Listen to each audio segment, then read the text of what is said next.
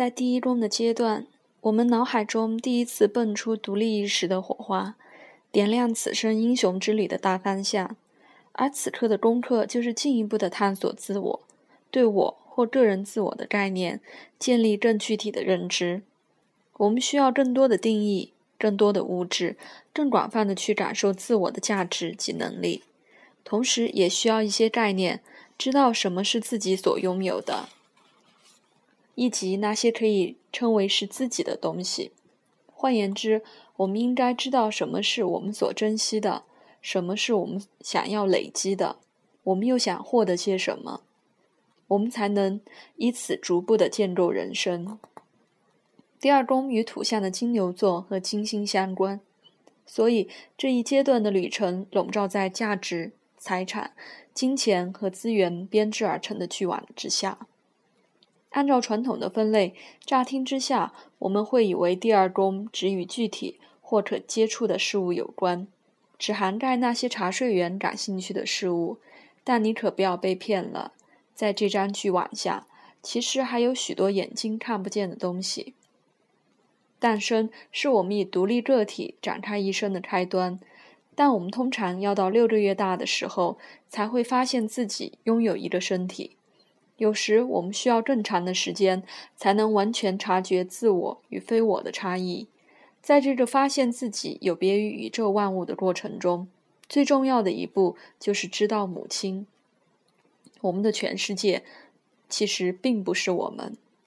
在此之前，我们会以为母亲完全就是自己的延伸，但我们会逐步的意识到自己存在于一个既不属于他，也不属于任何人的身体内。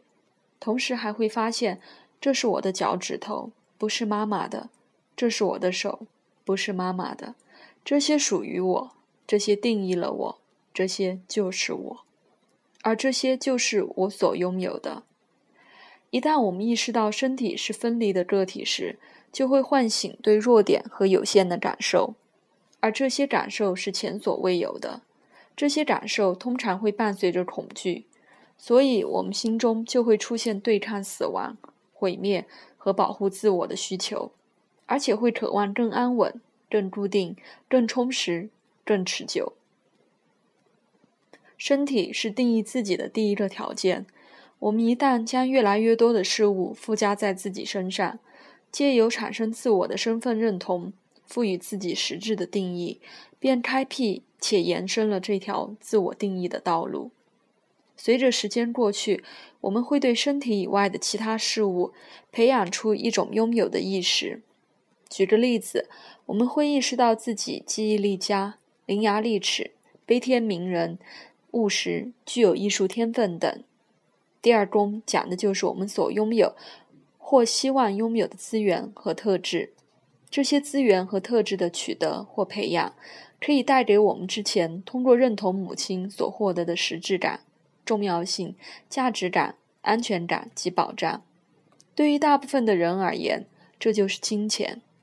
但盲目的追求金钱，非但无法定义自我，自我反而会令人更加失望。看看一九二九年经济冲击时，有多少人从十楼的窗台一跃而下？这个例子更加印证了一件事：对金钱的欲望仅可以作为一种刺激，激励我们发展某些潜藏于内在的特质和能力。虽然在传统上，第二宫与金钱有关，但并不是不停的累积财富。第二宫还包括那些能够满足自我安全及保障需求的事物，让我们能更实际的认同自己。第二宫代表的是构成自我保障的事物，而保障的定义会因人而异。举个例子，第二宫有双子座或水星的人，可能认为具备知识才会有安全感。第二宫有双鱼座或海王星的人，则会认为安全和保障的感觉是源自于精神性的哲学或宗教。如果某一种事物能带来安全感，我们自然会想获得它。第二宫的星座和行星也是一种指标，代表我们可以发挥并具体展现的天赋和才华，借此获得更高的自我价值感。第二宫也代表了与生俱来的财富，就像可以善加利用的土壤和资源，只要我们勤于耕耘，就能开花结果。举个例子，一个人的火星或白羊座落入第二宫，他可以具体呈现的潜在特质，应该与火星和白羊座有关，也就是勇气、率直、目标明确、直接追求。金星或天秤座落入第二宫的人，则具备了天生的好品味、艺术天分。社交手腕、外表的吸引力等资产，任何一宫的行星配置都提供了宝贵的暗示，揭露我们如何在这个生命领域中自然的展现自我。我们为何不仔细的聆听这些暗示呢？第二宫不仅像是一张潜力库存单，我们还可以从中看出自己与金钱和财产的关系。也就是对物质世界的态度，以及在这个领域中的际遇。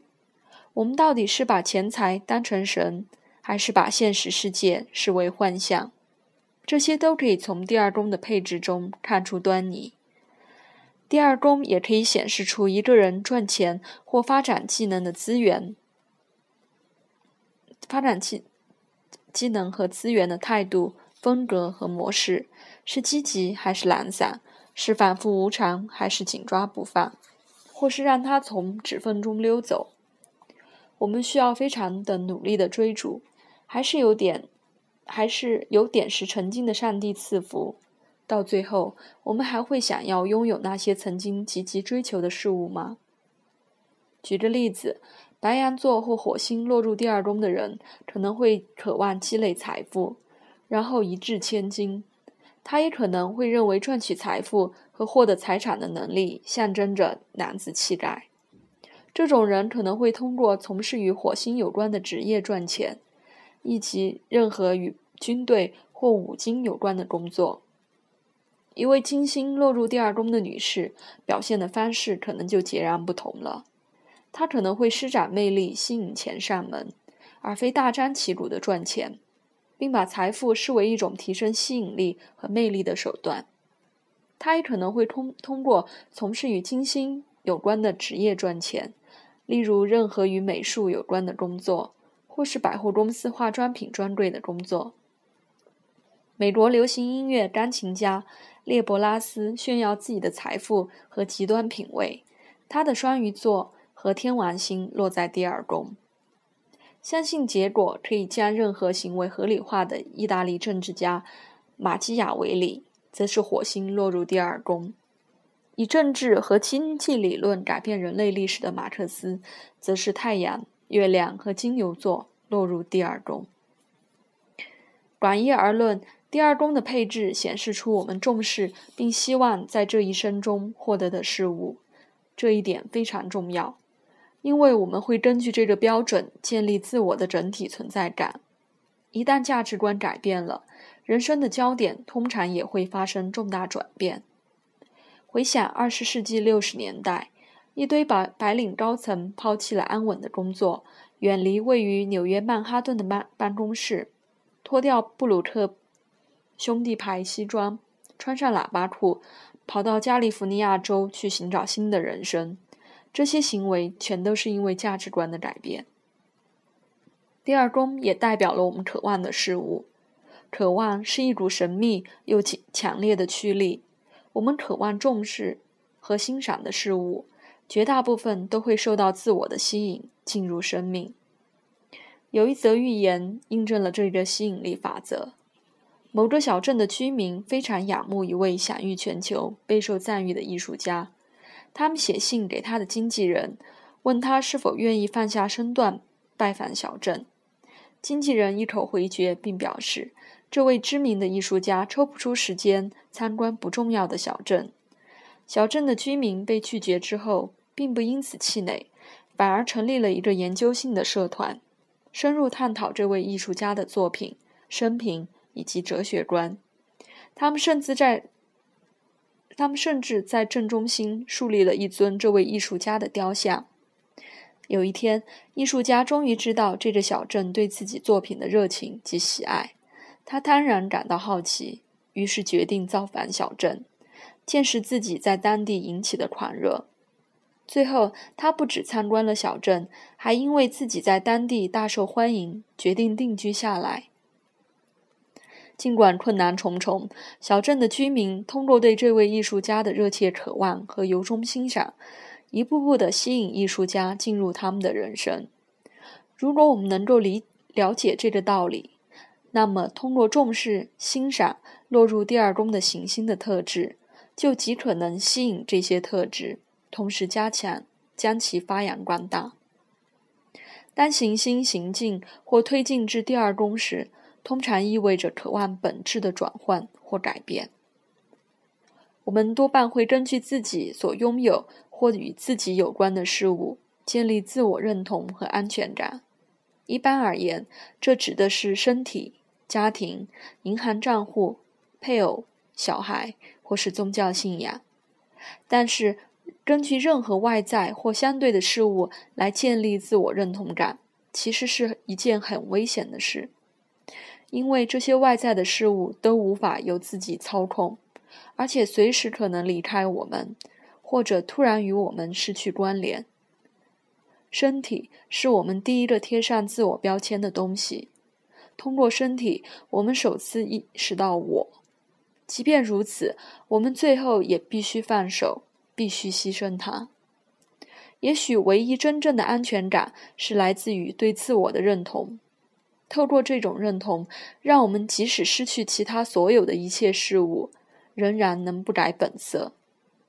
套用荣格的话来说，就是唯有那些我们自认可以依靠的事物，不再得以依靠时，才会发现什么才是真正的依靠。